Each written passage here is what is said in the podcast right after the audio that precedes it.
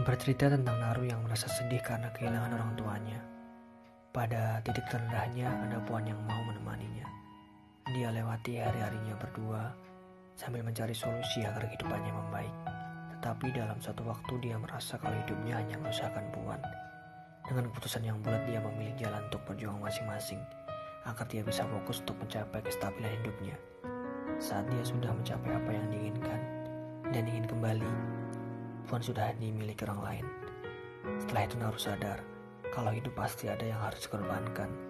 Salah satunya dia bisa hidup bahagia hanya dengan berdua bersama Puan, tetapi dengan kehidupan yang biasa atau memilih mencapai keinginannya dengan hidup bersama orang lain.